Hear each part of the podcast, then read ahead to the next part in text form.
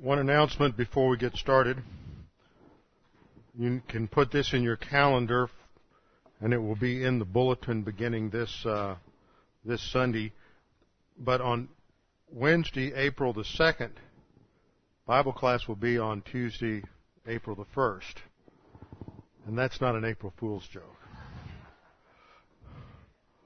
Wednesday the 2nd, we'll move it to Tuesday night that week.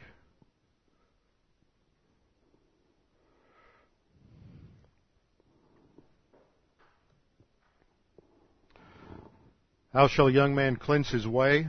By taking heed thereto according to thy word. Thy word have I hid in my heart, that I might not sin against thee. Thy word is a lamp unto my feet, and a light unto my path. Jesus prayed to the Father, sanctify them in truth. Thy word is truth. For the word of God is alive and powerful, sharper than any two-edged sword, piercing even to the dividing asunder the soul and the spirit, and the joints from the marrow, and is a discerner of the thoughts and intents of the heart. The flower fades and the grass withers, but the word of our God shall stand forever. Before we begin our study this evening, we need to make sure that we're in fellowship, also ready to put aside all the little distractions of the day after you've been running hard all day, and then you sit down. Besides the tendency to fall fast asleep while you listen to doctrine, there's the tendency to start thinking about tomorrow, yesterday, the worries of the day. So we want to make sure that we also focus our attention on the Word this evening. So let's bow our heads together. After a few moments of silent prayer, I will open in prayer. Let's pray.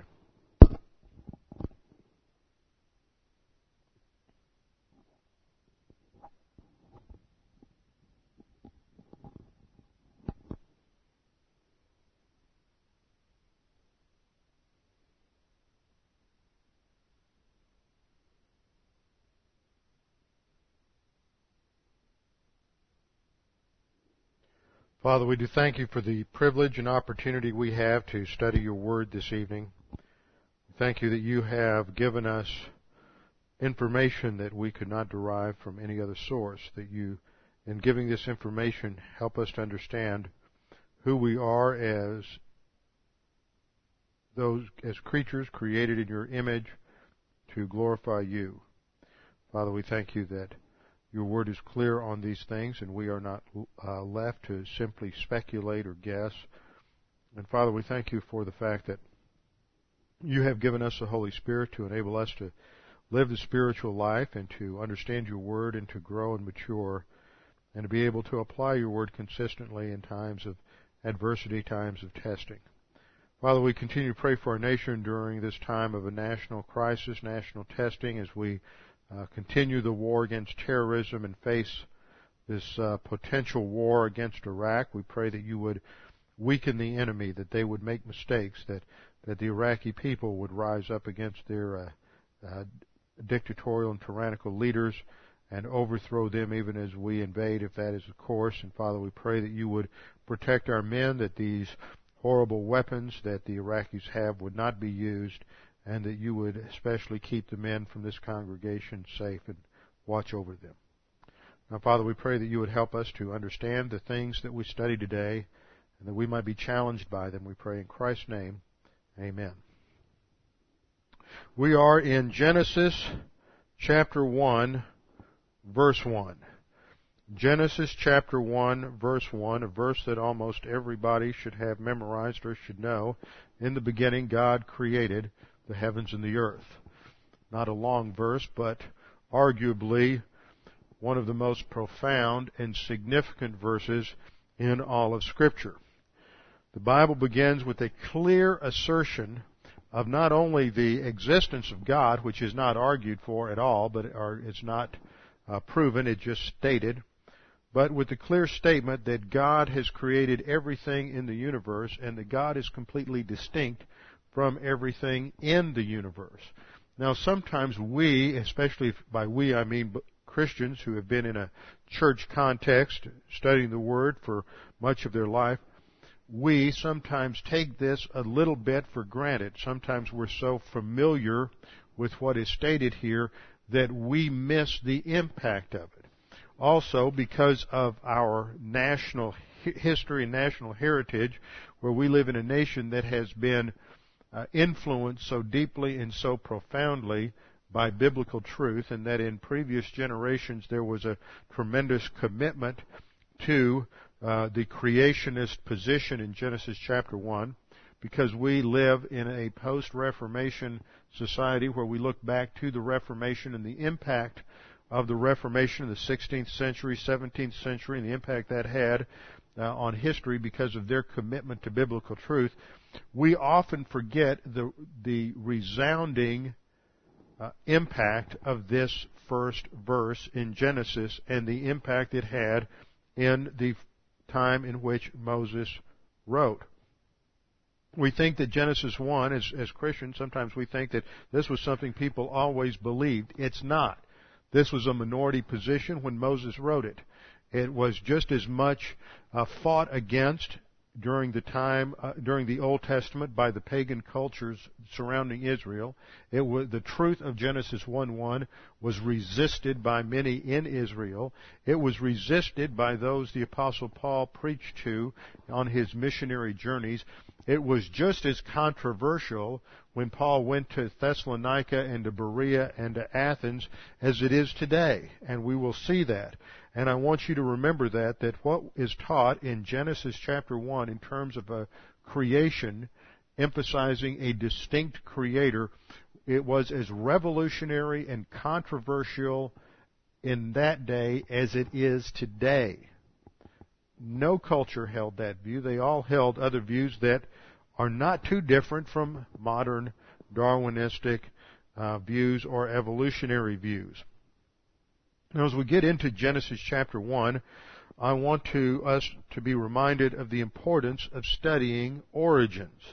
Why is it important that we study the doctrine of origins? Well, first of all, the origination of anything is directly related to its purpose or its meaning. Just think about what happens when you've been involved in some group, or you were involved in some business or organization, or perhaps in the military. You were with a particular group, and for some reason things began to fall apart and you weren't accomplishing your objectives. And you began to question, what are we doing? Why aren't we getting where we think we ought to go? And what people do when they try to bring organizational efficiency back, they go back to the beginning and say, okay, what is the purpose for this organization? Why was it founded? And you go back to the question of origins. This is one reason that people are attracted to doing genealogical studies, is to give them some sort of sense of meaning or purpose by grounding their existence into a historical flow based on what their ancestors have done. So the origination of anything is directly related to its purpose or meaning. In divine viewpoint, Scripture teaches that God intentionally planned and executed the creation of mankind. God is a God of order. He's a God of reason. He doesn't just do things because he wakes up one morning and he decides that this will float his boat, so he goes out and does it. He thinks about it. It is planned. It is something that he does with a purpose. So in divine viewpoint, we believe God intentionally planned and executed the creation of mankind. Therefore, mankind was created for a purpose. This means that life, the life of every human being, has meaning and purpose and value, which is derived from the Creator and defined by the Creator. It is the Creator that defines who and what we are, the purpose and meaning of life. Now, in contrast to divine viewpoint, human viewpoint, whether you're talking about some religious system such as Hinduism, Confucianism, Buddhism, whatever, animism, whatever it might be, or you're talking about some sort of philosophical system, life ultimately in all of these systems always is the product of time plus chance. I'll point out some things as we go through this study. We'll look at different views of origins among the Greeks, among the Egyptians, Mesopotamians, the Indians in pre-Hindu theology. Their mythology, their creation mythologies, all start with an eternal, some sort of eternal time or matter or something is always there, and there's some sort of chaos. And everything starts with this chaos, and then with enough time and chance, order is brought into chaos. That is no different from modern Darwinistic evolution. The only difference is that in modern times we attach a lot of technical, scientific-sounding terminology to these processes, where in the ancient world they attributed them to some sort of god that personified the forces of nature. In the human viewpoint, therefore, since life is the product of time plus chance, and your life is the product of time plus chance, the only meaning that you can have, or the only meaning that man can have, is derived from either A, society. The only way you have meaning is what society, what your culture, what your country assigns the meaning to be. And when the society determines the value and meaning of a purpose, that fits into generally a Marxist philosophy of history. Or the meaning can be assigned by the individual. This fits into more of an existential framework, where the only meaning I really have is the meaning that I create. And so in pure existentialism, when there's no meaning or purpose in life except what you create, then what you have to do something significant in order to give meaning to your life. Now, since there's no ultimate reality or ultimate absolute, there's no such thing as a right or wrong, so it doesn't matter whether committing genocide, whether you commit genocide or whether you help somebody through some sort of tremendous altruistic endeavor. It doesn't matter which it is. Either one validates your existence and gives it meaning.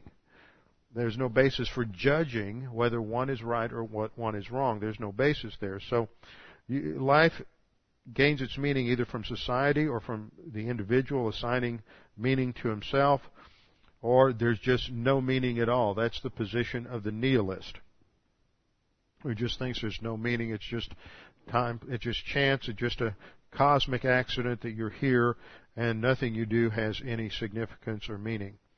And then the fourth view would say that the only meaning that man has is that is derived from what it produces, and that would be a utilitarian meaning, that the only meaning you have derives from what is produced. So human viewpoint, there's no inherent meaning.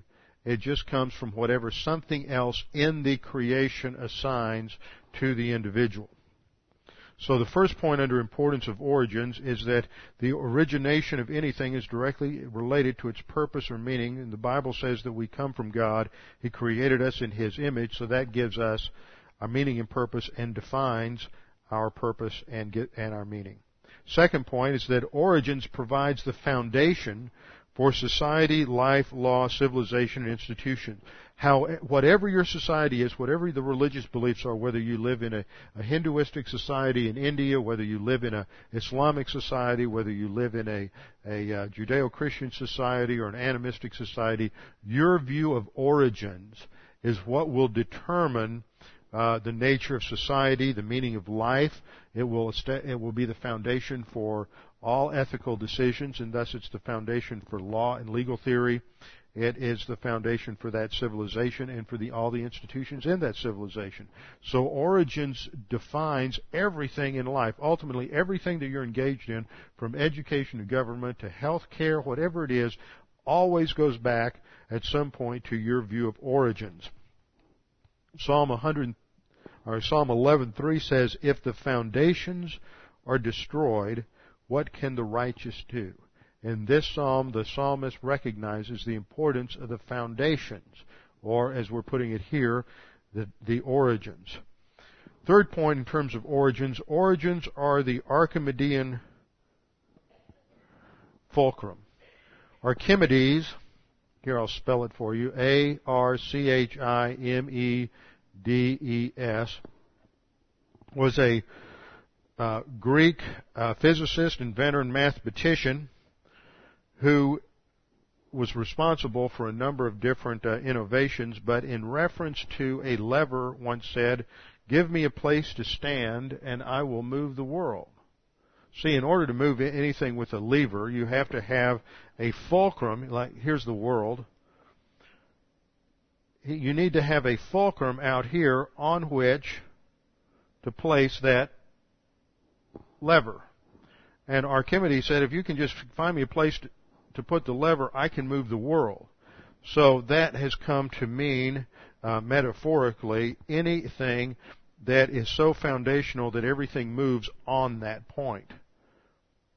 And on origins, everything else in society moves, no matter what it is.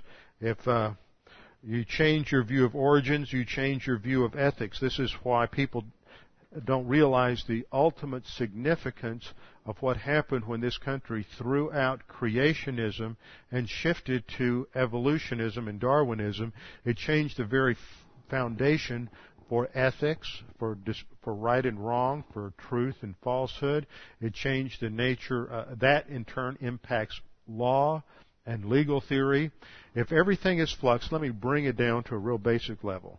If everything is flux and evolution is change and everything is going from, is always in a process of change and movement, then there are no absolutes. Apply that to law. If you have a creationist, absolutist mentality, then when you go to the Constitution has an absolute meaning. But if you have an evolutionary framework and you apply that to law, then the Constitution is a living, breathing document that is reinterpreted for every generation. So that comes out of an ultimate evolutionary metaphysic or an evolutionary view of ultimate reality. So creation gives us a basis for saying that outside of the world there is an objective point of reference on which everything turns.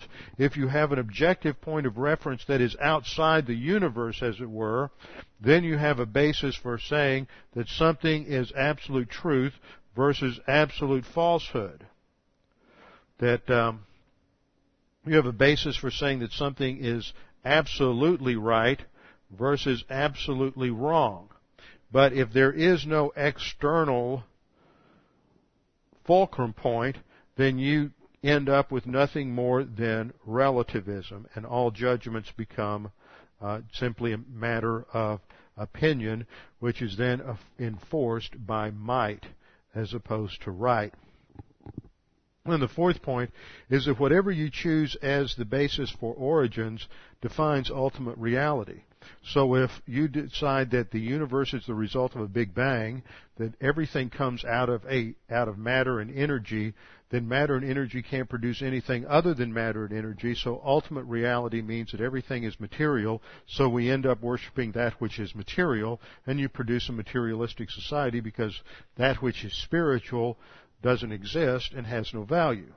And whether you are in an ancient world where you believe that ultimate reality was a watery chaos governed by these gods that personified the forces of nature, what do you end up worshiping?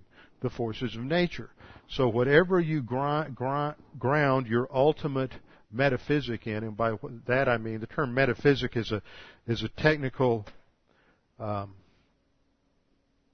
philosophical term, and metaphysic comes from the Greek word meta, meaning beyond, and physic, meaning the nature or beyond the physical or that which is observable. So what you're doing is you're going beyond creation. You're going beyond creation to ultimate reality that is beyond that which is seen or heard or felt, and you're going out to that which is beyond, and you're making some sort of determination of what's out there, and that becomes ultimate reality. So whatever you choose as the basis for origins defines for you ultimate reality, and then that ultimate reality always becomes the ultimate object of worship for mankind. That gives us four reasons why origins are important, and they must be thought through consistently because it affects everything. Now, most people, unfortunately, aren't very consistent in the way they think, so they hold to a lot of different beliefs and a lot of different ideas that are internally inconsistent. They don't fit together, but they make somebody feel good, so they're in their irrationality, they hold to those views. But we're not concerned about people who want to go through life on the basis of irrational emotion. We're concerned about people who want to think and have consistent thoughts. So origins are important because they affect everything. They affect how you view everything you do in life. And at some point, it goes back to origins. Now we come to this third point by way of introduction as we get into Genesis 1, and that is the use of creation in Scripture. You see, some people get the idea that, well, creation is just a controversial subject. Let's not get into that if we get involved in and we're witnessing to somebody and they bring up the idea of creation or evolution. Just step around that and focus on Jesus Christ and the gospel. Don't get caught up with some sort of secondary issue, and creation is just a secondary issue, and it's too controversial, and there are too many people that have a science background in biology or geology or something like that, and they just won't be responsive. You'll just turn them off to Christ at the very beginning if you insist on some sort of creationist position, and they won't respond to the gospel, whereas otherwise, if you had just stepped around that, they probably would have been saved. Well, that reflects so many falsehoods. I don't have time to deal with all of them. If somebody's positive, they're going to respond to the gospel. But first of all, let me just point out that this is based on a false assumption. The gospel itself is the story of the God of creation, the God who made the heavens and the earth and all that is in them, the God of creation redeeming His creation. It emphasizes through the New Testament passages like Colossians 1:16 and 17 that the Jesus who saved us is the Jesus who made us. In Him all things were, in Him and by Him and through Him were all things made. Nothing, John 1:3 says, there was nothing made that is made that came into being apart from Him. So you can't hold to a biblical Jesus if that Jesus didn't create everything from nothing. Second, this idea that creation somehow is just too controversial, don't muddy the water with it, is based on a false assumption that it hasn't always been controversial. But see, the reality is, as I pointed out initially, creation has always been controversial. It was just as controversial for Moses to write, in the beginning God created in His world. And as we go through this study, we will see some examples of the creation ideas that surrounded the Jews at that time. Genesis 1 was just as controversial at that time as it is today, and it was just as controversial for the Apostle Paul. But if we think that by setting aside creation and just step around it, it's not important in witnessing, I want you to pay attention to how the Apostle Paul handled creation when he spoke to Gentile audiences. Pagan audiences had no frame of reference in the Scripture, who were committed to another position of origins. I want you to look at this, so turn in your Bible to Acts chapter 14. Acts chapter 14.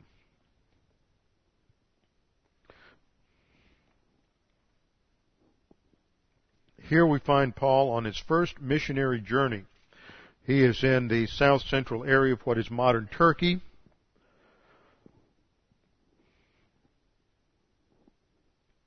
And he is performing,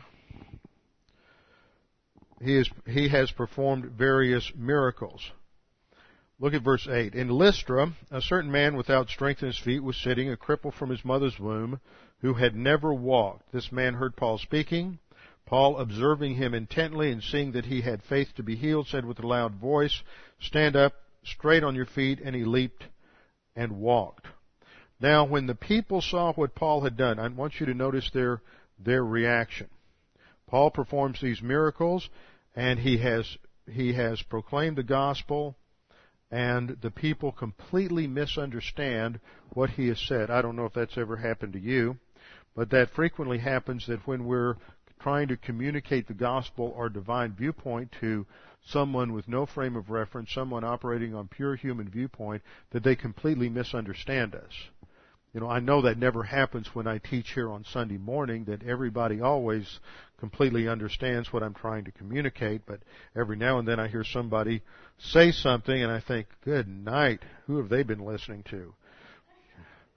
Maybe I just can't communicate at all. So Paul is clearly misunderstood, and their response in verse 11 is The gods have come down to us in the likeness of men. They look at Paul and Barnabas and they think that they are gods.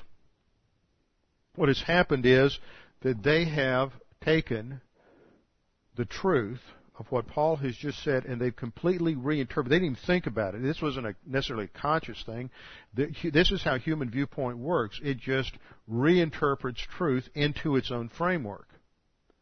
It reinterprets truth into its own framework, no matter how clear and objective it was, no matter how clear and precise his teaching was, they interpreted it within their own frame of reference, their own presuppositions. And look at how Paul handles this. Skip down to verse 15. See, in verses 12 to 14, they identify Barnabas as Zeus and Paul as Hermes, and they're interpreting everything they're doing within their religious frame of reference. Paul stops them, and verse 14 says, "Men, why are you doing these things?" This is verse 15. "Men, why are you doing these things? We are also men of the same nature as you, and preach or proclaim or announce the gospel to you, in order that you should," what? "Turn from these vain things to a living God, who made the heaven and the earth and the sea and all that is in them." See, he first off, he challenges them by saying that we are men of the same nature as you are. He challenges their assumption of creating gods in their own image. Second thing he challenges them to do is to turn. This is the idea of genuine repentance, that is to change their thinking. Now, when Paul says to change their thinking, he's not simply talking about changing their thinking about Jesus. Notice he's talking about the fact that when Christianity comes, it is going to overhaul everything. You know, people think that if the Holy Spirit's going to show up and overhaul your life, that you're going to, it's like calling in the interior decorator, and they're going to put up new curtains and maybe put in hardwood floors instead of wall-to-wall carpeting, and they're going to paint the room a different color. But what happens is that when the Holy Spirit's the interior decorator, he comes in with a bulldozer, because he's going to take down the whole structure and move the foundation. And that's what Paul is challenging here, is their foundation, back to the quote from Psalm 11:3. That the foundation is what's important. Their foundation was off. And see, this happens so often in evangelism, that if you tell somebody that they need Jesus to save them, and they trust in Jesus, but you don't identify who Jesus is or what he's saving them from, all of which presupposes an understanding of Genesis 1 through 3, then you end up like we have today, people running around thinking they're saved and they trust Jesus, but their Jesus is a funny-looking Jesus, and these people aren't even sure they believe in a God who created everything. And see, Jesus, the Jesus of the New Testament, is the eternal second person of the Trinity, who exists in hypostatic union, who became flesh and dwelt among us, and he is the creator of all things. When John starts off identifying who Jesus is in John 1:1 through 3, he identifies him as the creator of everything that is, and nothing that has come into being has come into being except by Jesus. So if you're communicating a Jesus that isn't the creator of the universe, then you're not communicating the Jesus of the New Testament. Now, that may be a radical idea for some of you, but you just need to go home and chew on it for a while. See, the New Testament, and I that's one reason why I've spent a lot of time, and over the 5 years I've been here, going through Old Testament books, is because the New Testament presupposes that you understand the Old Testament. And if you don't understand the Old Testament, much of what's in the New Testament becomes meaningless to you. So we have to have that foundation from the Old Testament. So Paul says you have to turn from these vain things. These vain things indicates their entire religious superstructure and foundation, to a living God who is defined as a creator, the one who made the heavens, the earth, and all that is in, not just some amorphous God, not just some generic deity, but the God who made the heavens and the earth and the sea and all that is in them. So Paul does not back away from putting creation and a controversial creator God right out there in front. And notice, he's witnessing to them, but has he mentioned Jesus yet? He hasn't mentioned Jesus or the cross or the sin, but the first thing he gets out there is the creation. Now, lest we think that, well, this was just a unique situation, I want you to flip over and look at Acts chapter 17. Acts chapter 17. Now, this is when Paul is on his second missionary journey, and he's crossed over from Asia to Europe to Philippi, and then in chapter 17 he's moving down the Greek peninsula, and he goes to Thessalonica in the first part of the chapter, and then he goes from there to Berea in verse 10, and then he comes to Athens in verse 16, and this is where we'll take it up. Verse 16, he says, "Now while Paul waited for them at Athens, his spirit was provoked within him when he saw the city was given over to idols." So Paul has a reaction to all the idolatry that is in Athens. Every street corner had a statue to some god. Every wall had a picture to some god. And so he is going to use this as an occasion to witness. So the first place he goes, which was Paul's standard operating procedure, was to the synagogue with the Jews. Why? Because with the Jews there is common ground in that they both worship the same God who created the heavens and the earth and all that is in them.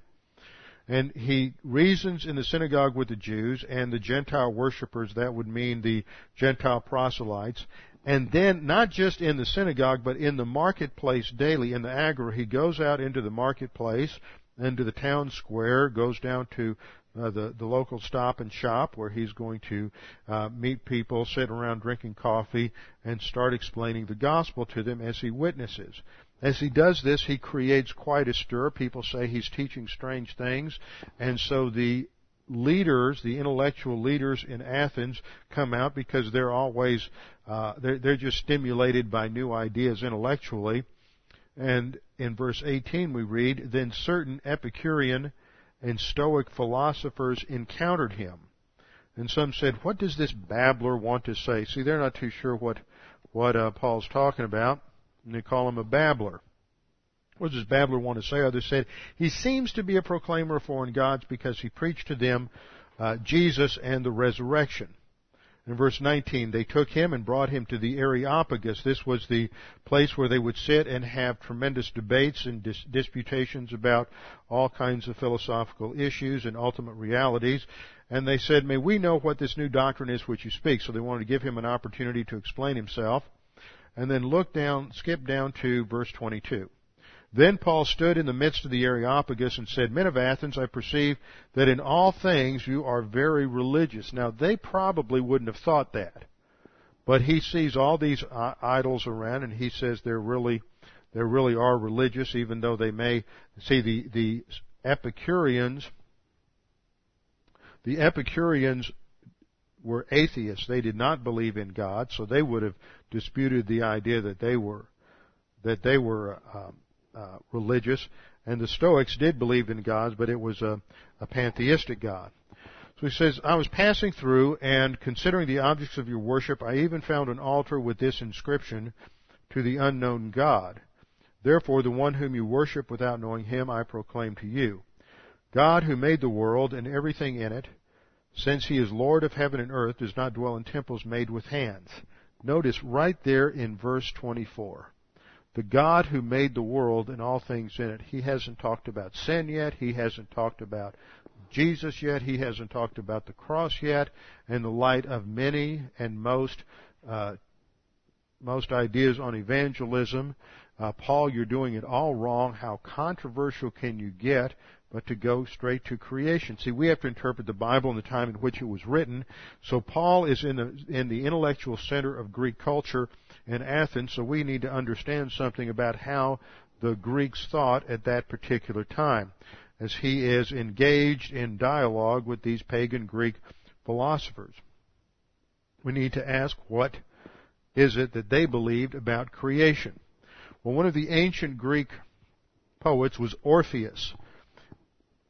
And Orpheus, I'm going to chart this out on the overhead. Orpheus believed, in terms of his expression of Greek ultimate realities, that the ultimate reality was time. This is a personified deity. There's no actual beginning, so this is an always existent time. Now, time, remember, has dimensions to it. So there is something there. There's time, and time generates chaos. So time gives birth to chaos. Now, in modern parlance, we might call chaos pure chance. So we have time plus chance. That is exactly the formula of Darwinistic evolution. So the ancient Greeks began with time plus chance, or time plus chaos, and then chaos is an enormous space that contains night, or the god Nyx, contain night, mist, and the upper regions of the air, which they call the ether. Now, as chaos just generates this night, this darkness, mist, and ether, it begins to swirl around. And it begins to swirl, and all of these molecules, put in a little scientific terminology, all these molecules get closer and closer, tighter together, until it creates a definable mass that takes on the shape of a huge egg, that after it is congealed and solidified into this huge egg, it then splits apart into two halves, which become heaven and earth. Now, that's pretty close to a Big Bang idea, if you ask me. So it comes across as the two halves become heaven and earth, and we have in mythological terminology, we have time plus chance creates a Big Bang out of which comes an orderly universe. Now, Homer saw the earth pretty much the same way, except when the egg split apart, the earth then is surrounded by water. So you see there's certain similarities and parallels to what we have in Genesis, but Genesis is profoundly distinct. The earth is flooded by the god Oceanus, who personifies the ocean, and it is out of this ocean then that life begins to, and first the gods are generated, all the other gods are generated, and then life on earth. So everything comes, there is some sort of space, time, matter, reality. That is exactly what you find in the beginning of the Big Bang. You can't go back beyond that. Hesiod, another early Greek writer, a slightly different view. He begins with chaos. Orpheus began with time. Hesiod begins with chaos first, which is an undefined, infinite, immeasurable space. And from chaos comes darkness. Darkness is personified in the god Erebus. And he has two sisters, Nyx, night, and Gaia, earth. G-A-E-A. Gaia, Mother Earth. Erebus and Nyx have a daughter called Day, so they give birth to Day, and then Gaia, the earth goddess, gives birth to a son, Uranus, who is the heavens. And then Uranus is going to give birth to Zeus, who's the storm cloud or the thunder god. So you see they're personifying all the forces of nature. So what are you ultimately going to worship? You're ultimately worshiping nature. Now, you bring that into a scientific worldview as we have today, then what happens is your ultimate reality is simply matter and molecules. And this is almost exactly what an early or a pre-Socratic philosopher by the name of Thales articulated regarding ultimate reality. He had an atomistic view that I'll read you some quotes from him later on. But the point that I want to make so far is that This is the mythological cosmogony. Now, I'm going to use that word a lot. A cosmogony is an explanation of ultimate origins. That's what the word means. And every religious system, every philosophical system has some sort of cosmogony or explanation of origins. Now, in these mythological systems of the Greeks, what we see is that the power of the cosmos, there's some sort of inherent generating power in the universe itself, in the matter of the cosmos, which generates itself. And these forces are then personified. Now, by the time of Paul, you've gone through the 5th century BC, the classical period, where the philosophers Socrates, Plato and Aristotle debunked the whole old mythology. And then after following Plato, you have the development, or following Aristotle, you have the development of two major schools of thought, Epicureanism and Stoicism. Now, Epicurus lived from 342 to 270 BC. Now remember, we have to if we understand what Paul's doing in Athens, we have to understand a little bit about the Epicureans and the Stoics. So Epicurus lives from 342 to 270. He was a follower of Aristotle, who died while Epicurus was a young man. He denied that there was any purpose in nature, so there's no meaning to anything in nature. Everything, therefore, would be a product of chance and is just random events. He believed there was an infinite number of worlds, and there was no God. So the universe is, in itself, is eternal and self-generating, and everything on earth evolved directly from the matter of earth itself. So he sounds fairly modern. The most renowned Epicurean was a Roman who is commonly known as simply Lucretius. His full name was Lucretius Carus, and he produced a 6-volume work called De Rerum Natura, on the nature of things, on the things about the things of the natural world. And in his view, I have a quote here from Lucretius. He says, "Certainly the atoms did not post themselves purposefully in due order by an act of intelligence, nor did they stipulate what movements each should perform." So you see, it's pure random. There's no intelligence. See, today, where there's a big change taking place in science, because you have certain people like Michael Behe down in Pennsylvania at the Lehigh University, wrote a book a few years ago called Darwin's Black Box. He's a Roman Catholic. He's not arguing for creationism, but he's arguing for intelligence design. And he basically is a biochemist, and he says there's too much information in the basic cell that Darwin had no idea about. There's too much information in a DNA chain for it to just happen randomly. Something had to put it there with intelligence. There has to be a source of intelligent design. And so there are a number of works being published today that aren't necessarily creationist, but they're very critical of evolution, and they're putting forth an intelligent design view that everything shows everything. There's too much information in every cell of the human body, every cell that's out there, for it to just have happened randomly.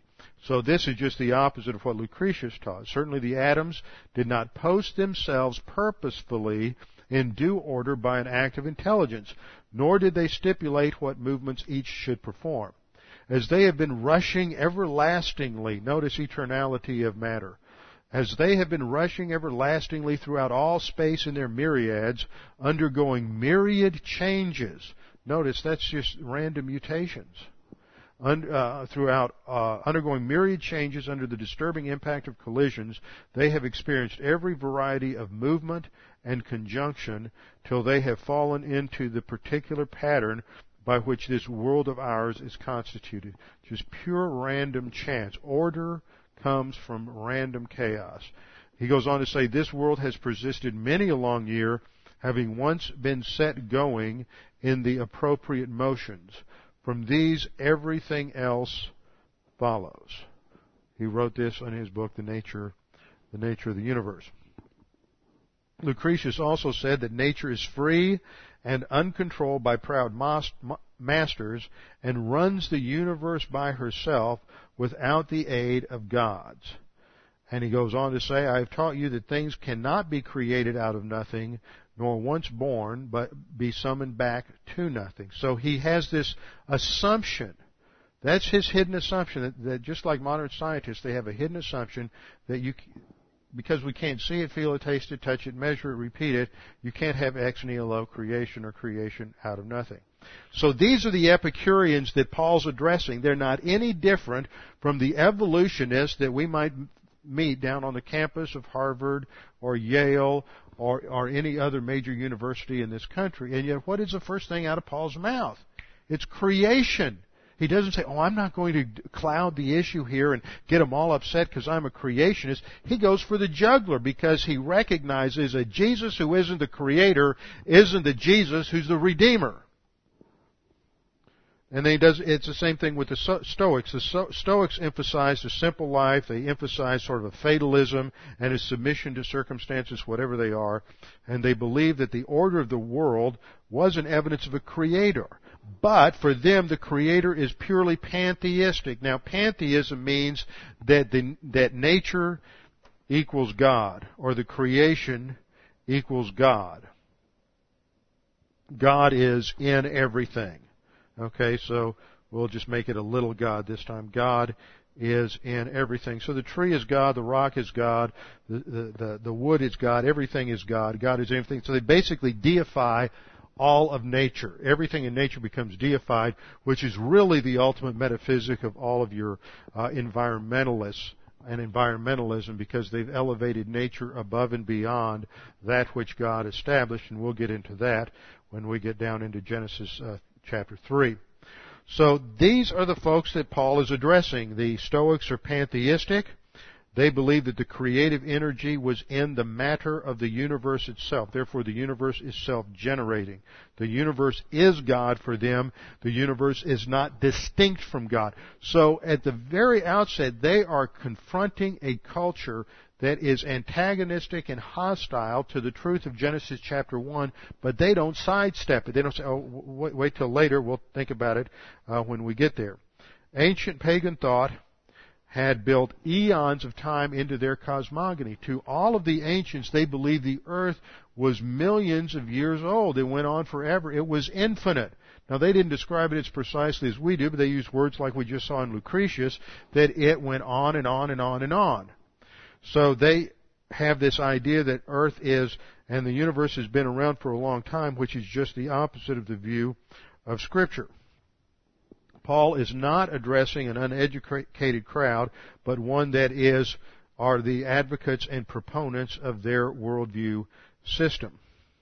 So in contrast to all of this, the Bible claims that in the beginning, God created the heavens and the earth. So let's start breaking apart Genesis 1:1. The first phrase is in the beginning.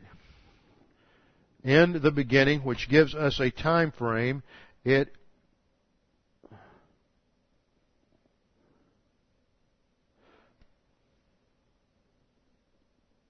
looks like this in the Hebrew, Bereshith. The first letter here, that ba, is a preposition in. Reshit is the word beginning. In the beginning. And beginning is a definite noun. It is an inherently definite word in Hebrew. So it is not in a beginning. It is in the beginning. The beginning of beginnings.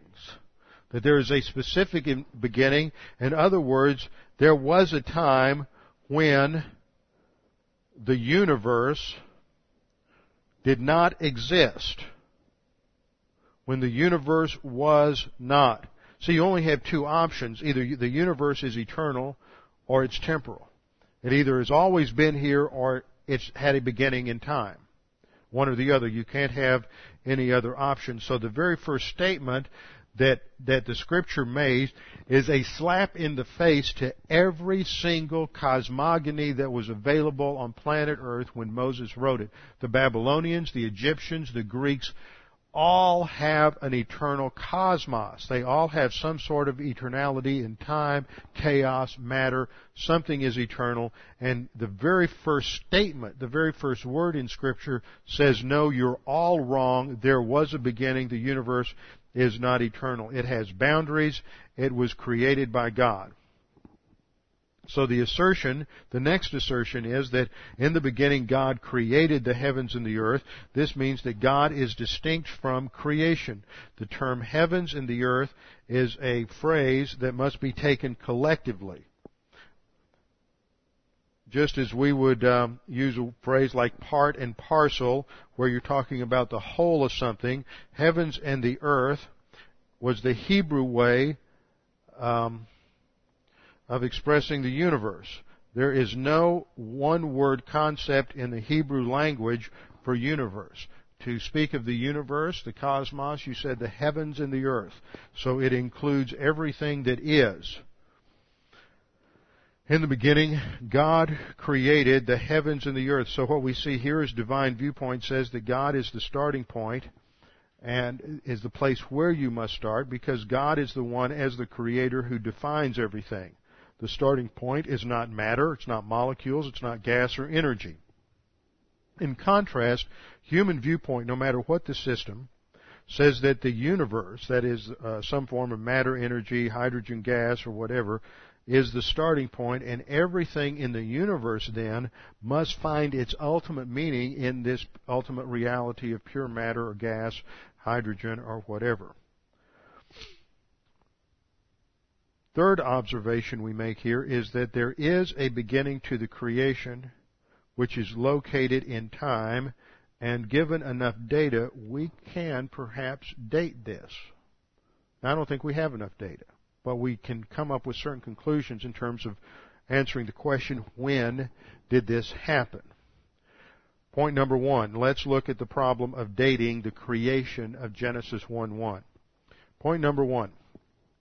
It could be billions of years, could be millions of years, or it could be just a few thousand or few hundred years.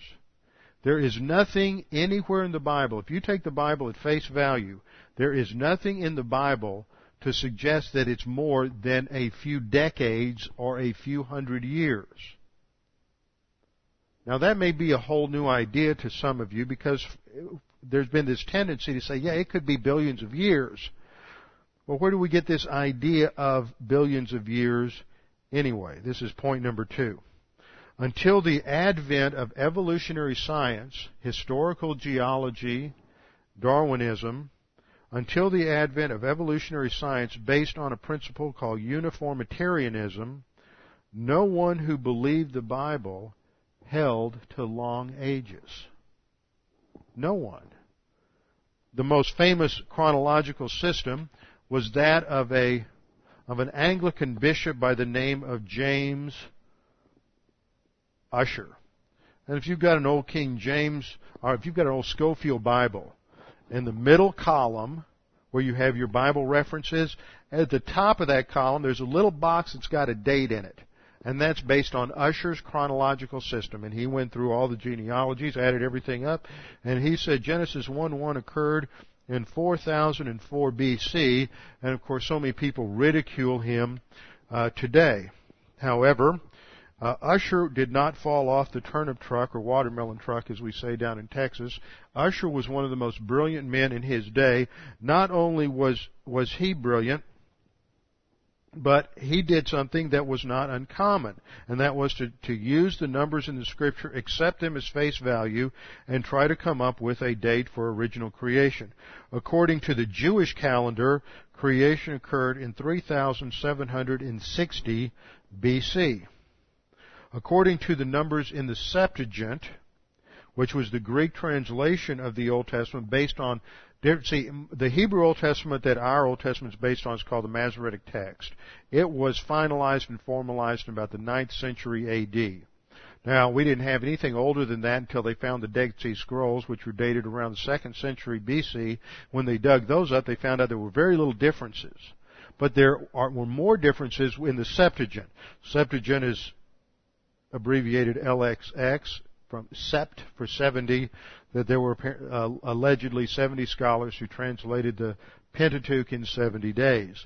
Apparently, the Hebrew manuscripts they had varied somewhat in some places from the Hebrew manuscripts that were accepted by the Masoretes. So there's a few little differences, and some of the numbers are a little different. So the Septuagint has a date of creation of around 5,270 B.C. Josephus had a date of 5,555 BC, and Johannes Kepler, who was one of the founders of modern physics, held to a creation date of 3,993 BC. Now, I want you to notice there's a vast difference between a date for the creation of the universe of 3,993 BC or 5,555 BC, and 5 billion years. Now, you cannot just come into Scripture and say, well, we're missing a few things here and there. We can really squeeze, for Earth history, we can really squeeze another 3 or 4 million years in there somehow. It's too much time. There's too much time to do that. Modern evolutionary chronology places the origin of man at 3 million years BC. Now, point number 3, it's popular to ridicule this dating as pre-scientific. They just didn't understand what we do about geology, and of course geology and our dating systems in geology are absolute. That's the assumption. It's not true. If you were taught that in school, try to get rid of it. It was a lie. Usher was no dummy. Usher lived between 1581 and 1656 during the time of the birth of modern science. One man who accepted his dates without question was a man by the name of Isaac Newton. It may surprise you, Isaac Newton, who discovered and defined for us the law of gravity and many, many other inventions. Isaac Newton had a few aberrations in his theology. He was not a Trinitarian, but he wrote more about theology in the Bible than he did about science. Many of the early scientists were that way. They were very interested in Scripture. They were Bible-believing creationists, and they wrote more commentaries and more about theology than they did about science. Newton accepted Usher's dates without question. In fact, Newton wrote a book called The Chronology of Ancient Kingdoms, where he amended and challenged the chronological schemes of the ancient Egyptians and said that they were wrong for setting the date of the first dynasty before 5000 BC because he knew that the earth wasn't that old. In fact, no educated man in the 17th or 18th century would think of the earth as being more than 6,000 or 7,000 years old because they accepted what the Bible said at face value. Now, there are problems with dating, and we need to identify these. There are some problems, as I just said, in the conflicts in the numbers between the Masoretic text and the Septuagint and the Samaritan text. So we can't be precise. But remember, these differences aren't large. These differences make up like 400, 500, 600, or 700 years. They do not make up tens of thousands, hundreds of thousands, or millions of years. And there's a big difference. So what happens, you hear people say, well, you know, we can't be sure because there are gaps or the numbers aren't correct. Don't let that smokescreen fool you. There's a big difference between gaps of 500 years and gaps of 5 million years. Second, there's some question sometimes about the length of the ancient calendar year, but again, that difference would have been minimal. Some had a solar calendar, some had a lunar calendar, and we're not talking about more than 5 or 10 days a year. That still isn't enough to get you thousands, hundreds of thousands, or millions of years. Third problem, which we'll deal with when we get there, both in the introductory section I do on creation versus evolution in about a month, and again when we get into Genesis 5 and 11, is the contention that there are gaps in the genealogies. gaps in the genealogies. The problem that you have is that it's easy to look at some genealogies where it says that A begat B. And begat can cover a number of generations. It can be the father, the grandfather, the great-grandfather of B. And you can have gaps, and there are gaps in some of these non-technical, non-specific genealogies, like in Matthew 1 and Luke, where you have these large gaps. But in other genealogies, we have the precise information with all the information in between. But there's a difference between this and A lived 80 years and begat B. Well, even if A is his grandfather, when A is 80 years old, B is born, you can't break it. Technically, and I had one of the most brilliant Hebrew professors Dallas Seminary ever had, and his specialty, in fact, he wrote his Ph.D. dissertation on the Table of Nations, which is the Genesis 11 chronology. He wrote his Ph.D. dissertation at Cambridge on Genesis 11, and I asked him one time, I said, Dr. Ross, is there any way you have gaps in the genealogies in Genesis 11? And he said, on the basis of literal grammatical hermeneutics, there can be no gaps in the genealogies. Now, the reason you get this is because there's one name insert in the Luke record that is not found in Genesis 11. So somebody dropped out in the Samaritan text. That's a textual problem. One person covering a lifespan of maybe 100 years. One person left out, 100 years left out, doesn't get you 50,000, 500,000, or 5 million years, folks. You've got to have the whole genealogical period, the whole time frame from the end of the Noahic flood to Abraham is less than 800 years. To get gaps in there that get you 8,000 or 80,000 or 800,000 years requires that you're leaving out more than what you're putting in there. So there are no gaps in the genealogies. At most, it would expand the time frame about 1,000 years. Furthermore, there's a confusion with dating systems that come out of archaeology, but all dating systems used by archaeologists presuppose an evolutionary uniformitarian structure. Now, what is uniformitarianism? Uniformitarianism, I don't have this quote up here, by a statement by Mark Ridley, who's an evolutionist, states that all that is needed to prove evolution is observed microevolution added to the philosophical doctrine of uniformitarianism, which underlies all science. Here's the word. You probably never heard it in high school. I cannot tell you how many people I have discussed and debated creation and evolution with who do not recognize this word. And yet this word is recognized in all evolutionary literature as the key philosophical presupposition to all evolutionary thought. Now, the Bible specifically defines uniformitarianism in 2 Peter 3:3 through 5. We have it on the overhead.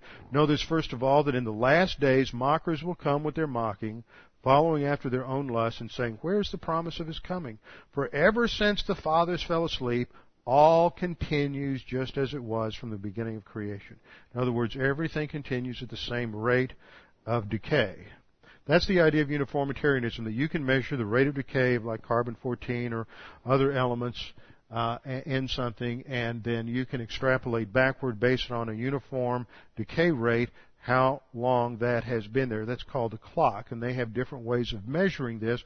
But if you can measure a decay rate over the last 150 years, and you get a scientific formula there, a logarithmic formula, then you can extrapolate back, and you can figure out how old something is. Well, it's flawed in a number of ways. Number one, it's a gratuitous assumption that the decay rates have been the same. If you just have, with Noah's flood, you have a destruction of all decay rates and everything changes because of that catastrophe. But also, not everything gives you the same decay rate. For example, if you measure the decay of the Earth's magnetic field, and Kepler was one of the first to develop the way of measuring the strength of the magnetic field, and there has been a specific decay rate over the last 200 years that you can plot. And if you extrapolate backward, the Earth's magnetic field cannot be any older than 10,000 years. If you look at the influx of radiocarbon to the Earth again cannot be more than 10,000 years old. If you measure the influx of meteoritic dust from space, it's too little to calculate. If you measure the influx of sediment to the ocean through rivers, the amount of sediment at the end of a river, then the age of the Earth is 30 million years. If you measure the leaching of chlorine from the continents into the oceans, then it yields an age of only 1 million years. If you measure the decay rate of carbon-14 in Precambrian wood, then the Earth is 4,000 years old. If you measure the influx of lead to the ocean via rivers, then the Earth is 2,000 years old. If you measure the influx of aluminum to the ocean via rivers, then the Earth is only 100 years old. If you measure the influx of silver to the ocean via rivers, the Earth is 2.1 million years old. If you measure the influx of potassium to the ocean from the rivers, then it's 11 million years old. If you measure the influx of titanium into the ocean, it's only 160 years old. If you measure the instability of the rings of Saturn, then the solar system is 1 million years old. But then if you measure the accumulation of dust on the moon, then it's only 200,000 years old. In other words, the whole methodology is flawed and the presupposition is flawed. So you can't assume that dating systems have validity because they are grounded in philosophical presuppositions and assumptions that can't be proven, that are based on evolution. It's circular reasoning. Ultimately, they presuppose the uniform process to prove the uniform process and the longevity of it. Now, the problem is that up until the early 19th century or late 18th century, no one who studied the Bible at face value ever came up with an age of the earth and the creation of Genesis 1:1, even with the fall of Satan in there and everything else, of more than 10,000 years. What happened? When science, almighty science, came along on the basis of evolutionary and uniformitarian presuppositions and started saying that the Earth was 20,000 years old or 50,000 years old, then they didn't think that was that big a number, and they tried to fit it in somehow. But it wouldn't fit. Because what happened is it went from 25,000 to 50,000 to 500,000 to 5 million to 5 billion years, and it got out of control, and you can't make that merge anymore.